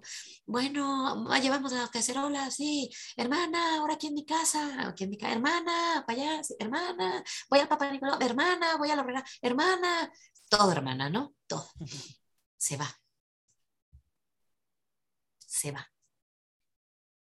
Me resuena mucho esta parte que comentas y dices, no te mueras con tus muertos. Porque igual y hoy te puedo decir así, a ciencia, así, o sea, como muy tranquila. O sea, sí, estoy llorando porque soy chillona aparte. Y porque duele. Y porque duele. Pero sí puedo decir esta parte, hoy sí puedo decir, quiero vivir. Quiero que la muerte de ella y de ellos me signifique las ganas de vivir. Yo normalmente digo que no sueño, no recuerdo sueños. De hace 3 días tuve un sueño, como que me generaban, alguien me generaba mucha presión, una mujer de tez entre blanca y morena, cabello negro ondulado, y me decía que yo tenía que escoger algo en esa mesa, y en esa mesa había muchas figuras. Grandes, pequeñas, figuras que me gustan, que no me gustan, que les encontraba significado, que no les encontraba. Y bueno, me gustan mucho los ángeles, pero casualmente yo no escogía ningún ángel. Escogí una casa muy pequeñita, una casita como de cerámica muy pequeñita. Y yo dije que escogí esa. Y tengo muy claro que la mujer me dijo, felicidades, te elegiste a ti. Sí. Y otros 3 días con una resonadera de me elegí a mí, me elegí a mí, me elegí a mí.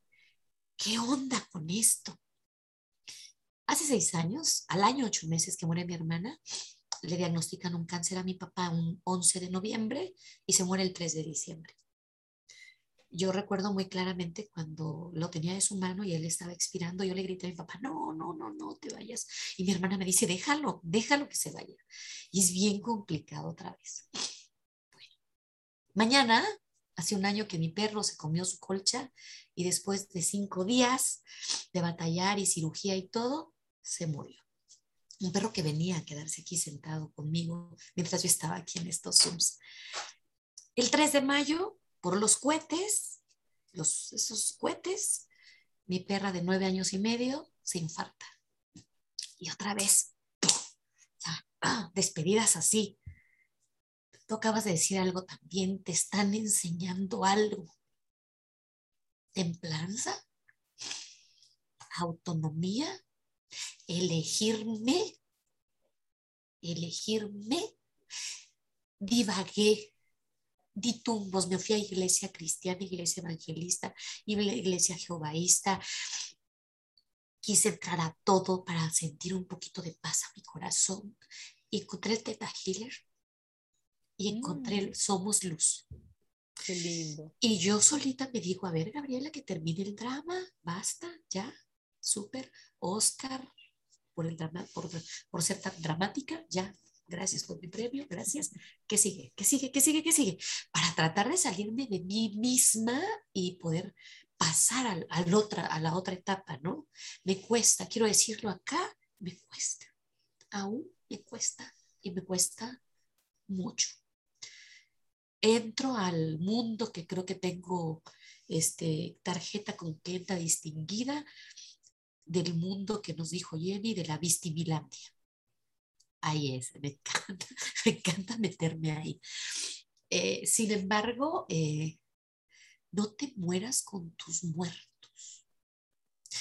Empezar a trabajar, te digo, visité muchas iglesias, muchas terapeutas, muchas corrientes, porque yo lo que quería era que alguien me asegurara que cuando yo me fuera a morir, yo iba a volver a ver a mi hermana. Yo iba a volver a ver a mi papá. Lo que me movió más fue mi hermana. A mi papá lo tengo como más tranquilo. Era mi hermana. Y recuerdo que un sacerdote me dijo, en una parte de la Biblia dice, te traigan las memorias de mi padre, porque gracias a él tendré vida eterna.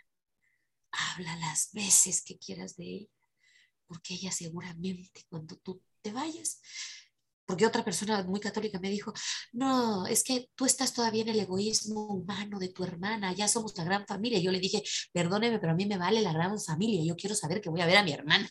O sea, yo quiero a mi hermana, ¿no? Pero bueno, en este punto sí siento este vacío, siento todavía esta parte de un vacío acá.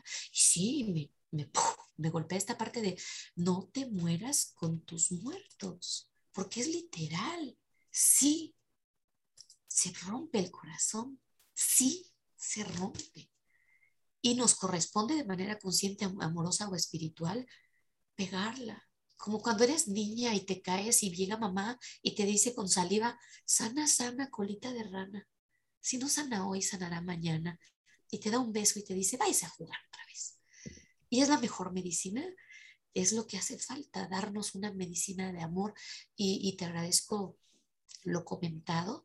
Y en efecto, yo creo que jamás le podemos dar carpetazo a una ausencia, pero creo que sí podemos adornarla y llenarla de luz y llenarla de amor, aunque de repente sí, tal vez también se vale entrar 5 minutos al mundo de la Vistimilandia y dramatizar para como para soltar y volverme a elegir a mí. Qué lindo, Gaby, de verdad que es hermoso y bueno, pudiera rescatar muchas de las palabras que dijiste y de las expresiones que nos compartiste con tanto amor y con tu sentimiento. Y quiero decirte 3 cosas. La primera es, hay diversas formas de llanto. Hay un llanto dulce, como el que acabas de tener, que libera emociones. Y que es necesario, el llanto dulce que calma, que pacifica, es un llanto que es reparador, y bien lo dijiste ahora, y es necesario como un bálsamo que ayuda a drenar el dolor del corazón, y bienvenido ese llanto dulce. Hay otros llantos, y sé que nos ha pasado a todos, que ahogan, hay llantos que debilitan, como que queman, que destruyen, y es como si brotara de las vísceras todas esas emociones y uno quisiera como se dice, desaparecer todo lo que hay alrededor. Y definitivamente esos llantos y esas tristezas y esos reclamos muchas veces destructivos muy posiblemente son los que más nos hacen sufrir. Entonces la gran invitación para cuando sientas ese llanto, y esto para todos, cuando sintamos ese llanto, verbal o mentalmente, es importante, o puedes hacerlo escrito, que expreses lo que estás sintiendo, que es todo eso que está ahí atrapadito, que necesitas sacar. No vivimos lo que queremos, vivimos lo que necesitamos, como vehículo de conciencia para nuestra evolución. Entonces es importante tomar un cuaderno, en este caso, y empiezas a escribir todo eso que estás sintiendo. Todo lo agradecida que estás con tu mamá, con tu papá, con tu hermana, con tus perritas. Y aplica para todos. Estoy en gratitud, valoro, acepto. Acuérdense las 3 palabras, acepto, agradezco y valoro. Acepto este momento, lo agradezco porque, y escribo, ¿por qué lo agradezco? Lo valoro, ¿por qué lo valoro? Y luego escribo todo el dolor que me está causando. Todo el dolor. Y una vez lo escriba, tomo un bowl, como una ollita de barro, y vamos a hacer un fuego sagrado. Y tomo ese bowl, le pongo un poquito, le puedo poner, por ejemplo, un poquito de sal marina, un poco de incienso en pepa, un poco de salvia, como hacer una mezcla alquimia maravillosa. Y apenas lo tenga así, le pongo un poquito de bioetanol o alcohol vegetal, lo enciendo con la intención de transmutar y transformar toda esa energía que hay en mi corazón de dolor, de tristeza, en energía de amor, de fuerza, de templanza, de consuelo.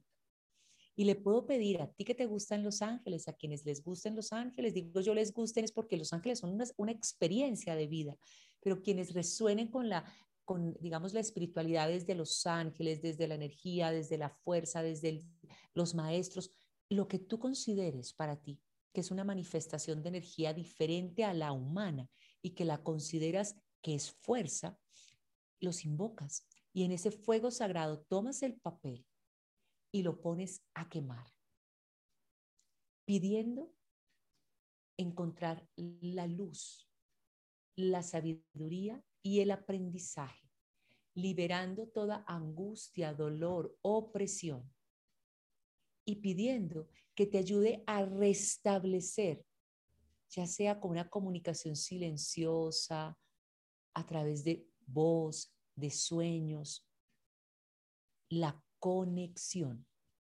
con los seres que han partido, liberando todo el dolor y quedándote con las experiencias de amor y de luz.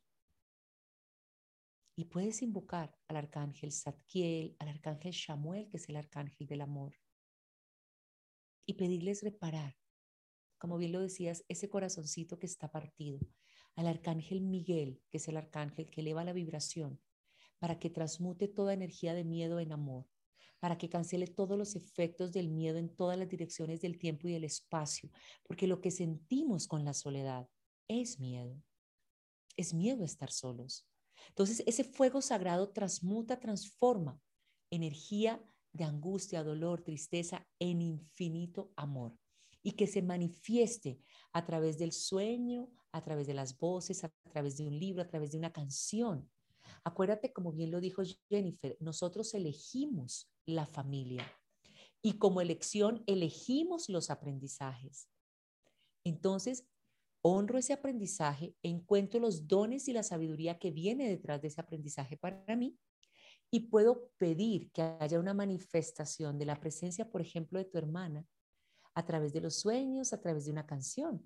Incluso hay prácticas muy lindas que en el libro de Mundos Invisibles, del Salusí Arango, ella menciona y dice, tú puedes pactar la forma en que tú quieres que ese ser amado, cuando trascienda, luego se presente en tu vida. Entonces, por ejemplo, tú puedes decirle hoy a tu pareja, a tu hija, la persona con la que estés o quieras hablarlo, le puedes decir, cuando trasciendas, me encantaría que te manifestaras con un colibrí, con un águila, con flores blancas, y te vas a dar cuenta las sorpresas tan lindas que te van a llegar.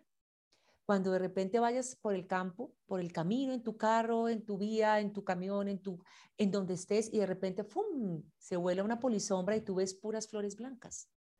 Tú dices, ahí está contigo.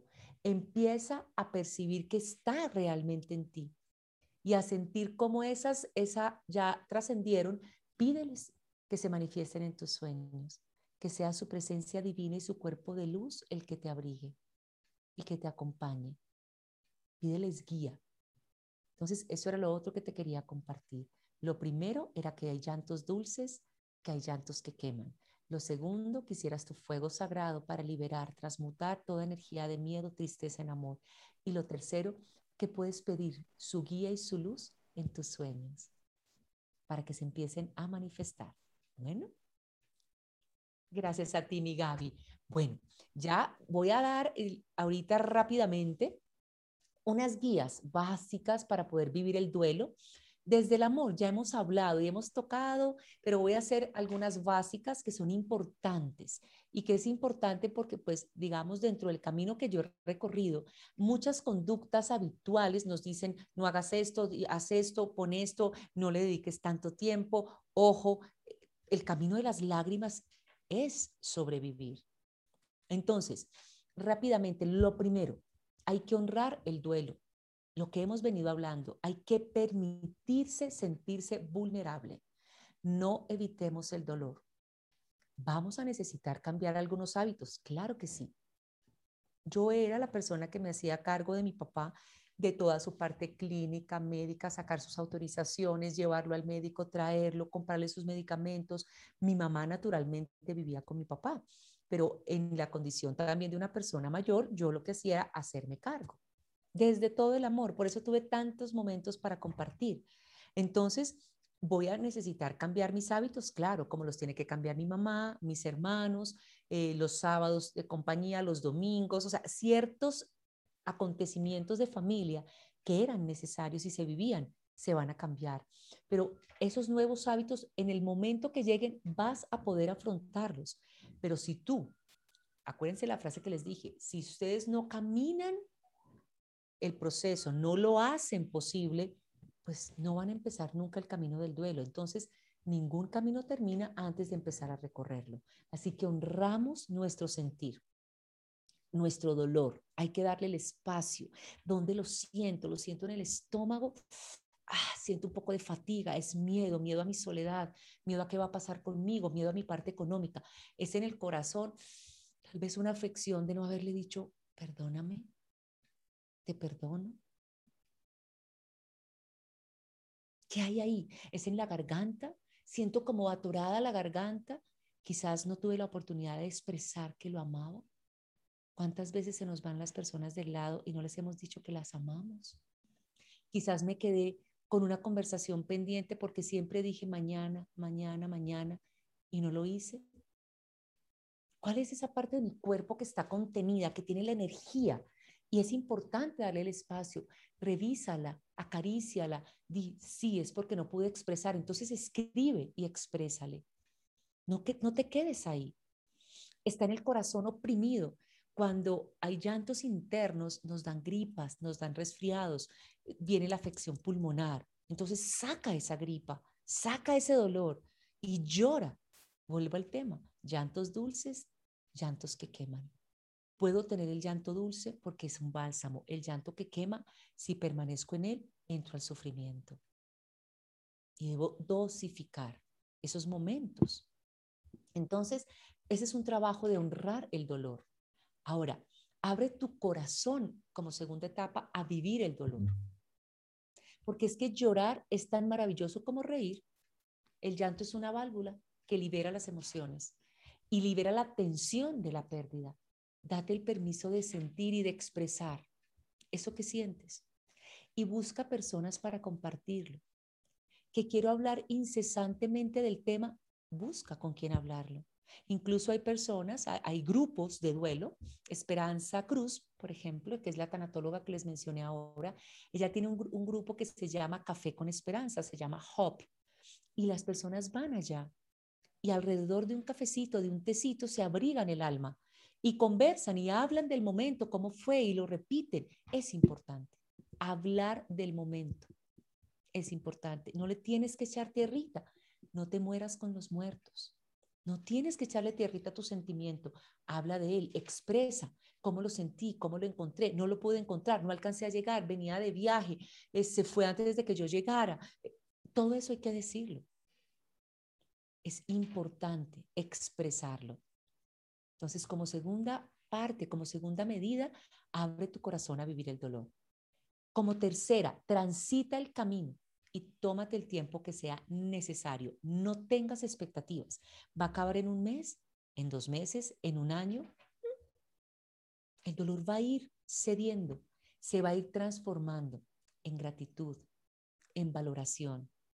Además, van a venir momentos que te van a acordar fuertemente de ese instante en el que tú vivías el cumpleaños, el aniversario, la Navidad. Además, muchas veces tomamos cierta postura de querer inmortalizar. Entonces, deja el cuarto como está, no te sientes en la poltrona de papá, el abuelo se sentaba en ese lugar. Todos esos elementos son importantes. No puedes permanecer en esos momentos. Le puedes dar el espacio a ese lugar y quieres tenerlo durante un tiempo como está, pero en la medida en que empieces a transitar y a recoger las cositas, a guardar, a quitar, a regalar, ahí viene la aceptación, la gratitud y luego la valoración.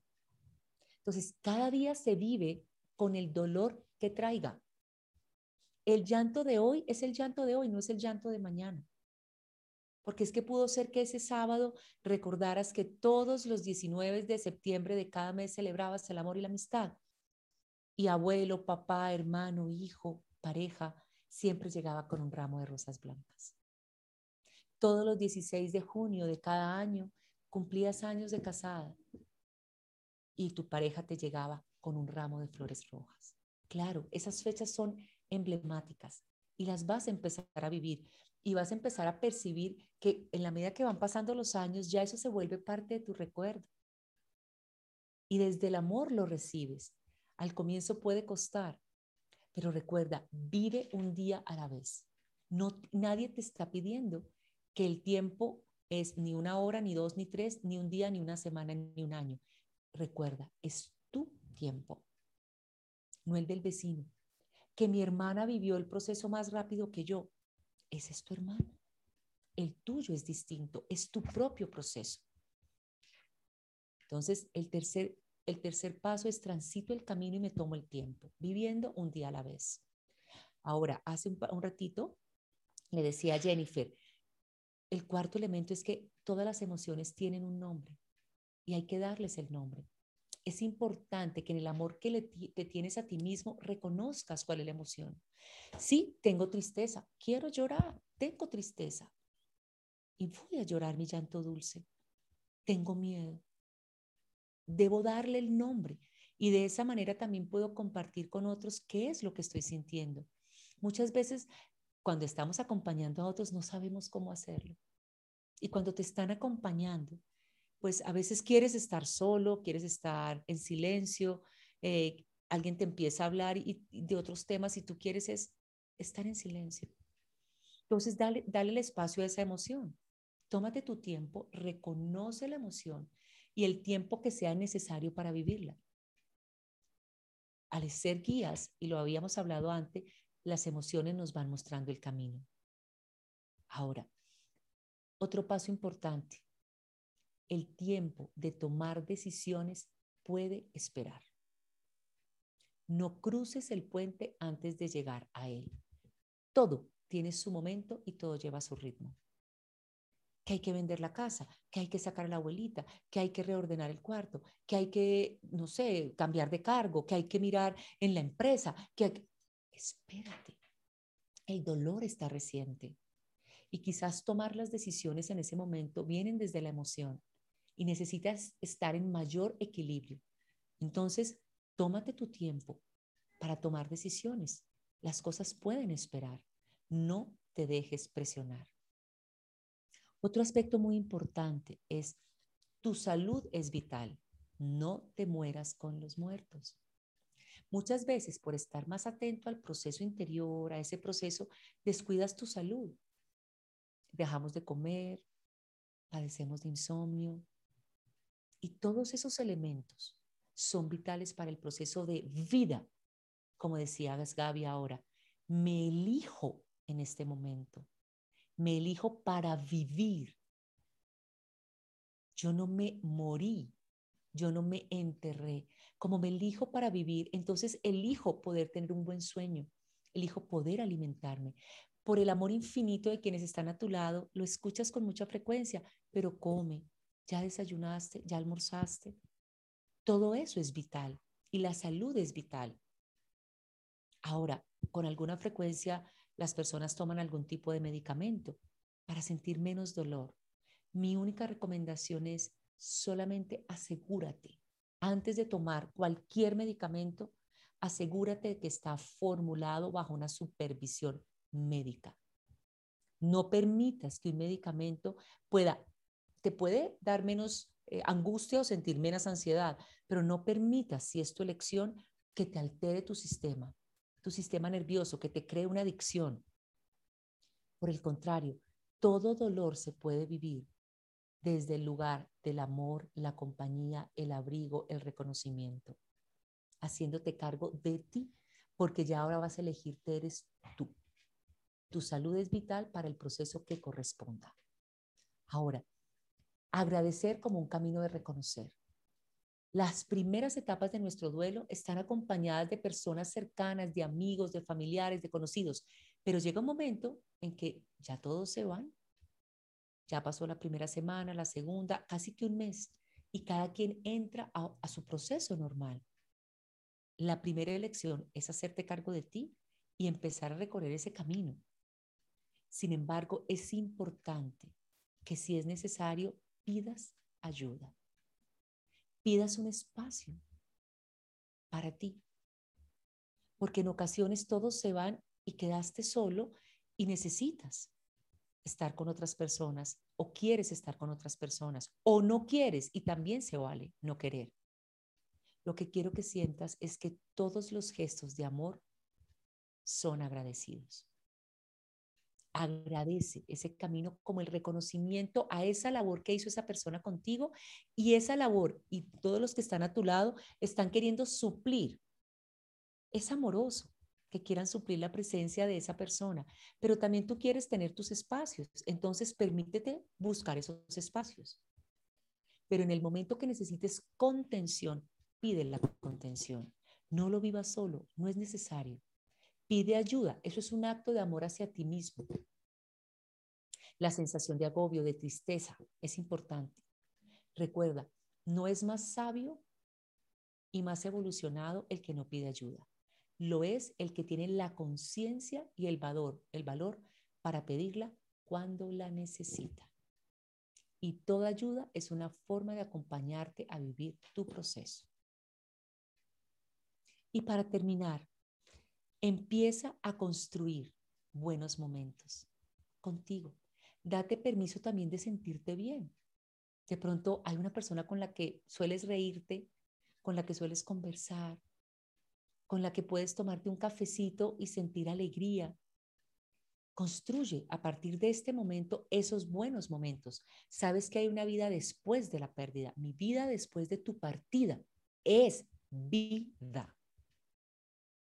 Vida, o sea, da vida. Entonces, busca esos momentos, empieza a construirlos, empieza a dar pasitos pequeños. El tecito en compañía, la conversación con un familiar, una salida a ver el verde, por ejemplo, nutre mucho. Irte a abrazar ese árbol, caminar en la hierba húmeda, conectar de nuevo con la madre tierra. Te permite crear ese espacio para ti, por ti y contigo. Que todo eso que estás viviendo sea parte de un proceso de reconectarte contigo. La persona que ha partido, estoy segura, como lo está mi papá ahora, estoy segura que desde allá me está escuchando y está feliz, porque cada persona que te amó y partió es feliz de que tú estés tranquila y que tú estés tranquilo. Y acuérdate de esto, superar el duelo no significa olvidar. Superar el duelo es permitir que ese ser querido que se va de tu lado pase de estar entre ustedes a estar en ti. El proceso del duelo permite que pongamos a ese ser amado en nuestro corazón y que lo sintamos. Es recordarlo con amor, con ternura. Es sentir que todo el tiempo que compartiste con él es un regalo. Y vas a empezar a hacer las cosas que hacías con él, a escuchar la música que escuchabas con él, con ella, con la persona que haya partido, y a recordarla, a honrarla. Date tiempo para vivir desde ese lugar en donde el recuerdo se vuelve ese bálsamo de amor. Y aprende a vivir para ti. Me encantó el sueño que Gaby nos compartió, cuando dijiste que esa voz te habló y te dijo, elígete. Elígete tú, aprende a vivir para ti. Muchas veces parten las personas de nuestro lado y no sabemos qué nos gusta, cómo nos gusta, porque vivimos en función del otro. Es la parte del proceso en donde aprendes a vivir sin esa persona, pero a tomar decisiones, a ponerte en el lugar que nunca te habías puesto, a dejar quizás de vivir en función de ellos, de la familia, de los demás, para vivir para ti, por ti y contigo. A amarte. Un gran aprendizaje que nos deja la partida de alguien con quien hemos convivido durante mucho tiempo, y es, me fui para que te hagas cargo de ti. Vivir para ti, por ti, contigo, le dará otro propósito a tu vida. Siempre, y con esto quiero terminar, tu alma tiene un rincón destinado al encuentro contigo mismo. En cada uno hay una especial celebración que llena de luz y amor ese lugar llamada la cajita sagrada de tu corazón. Bendícela, agradécela, acéptala y valórala. Y desde ese lugar vive el duelo desde el amor. Muchísimas gracias, Beatriz. Gracias a todos los que estuvieron con nosotros hoy. Gracias, gracias, gracias. Gracias a ti. Gracias a todos los que estuvieron también en el Facebook Live. Han habido muchísimos comentarios, pero no vamos a tener tiempo de leerlos. Y sí, han habido personas que han dicho que, bueno, que han aparecido luego de que la persona falleció, una paloma, una mariposa, ¿no? Como dijiste, siempre normalmente algo aparece cuando alguien se va. Y algo muy importante para recordar, creo yo, es que lo que muere es el cuerpo, y recuerden que el alma siempre está. El cuerpo es lo que se va, no el alma de la persona. Así que sí, muchísimas gracias nuevamente. Gracias, gracias, gracias a todos los que están con nosotros, a los que nos van a ver en el futuro. Bendiciones para todos y gracias por seguir siempre con Somos Luz. Gracias, Beatriz. Divinos, gracias a ti, Jenny, gracias a todos por las historias. Un abrazo inmenso desde aquí, desde Colombia, y un beso enorme. Besos para todos. Nos vemos. Bye, bye.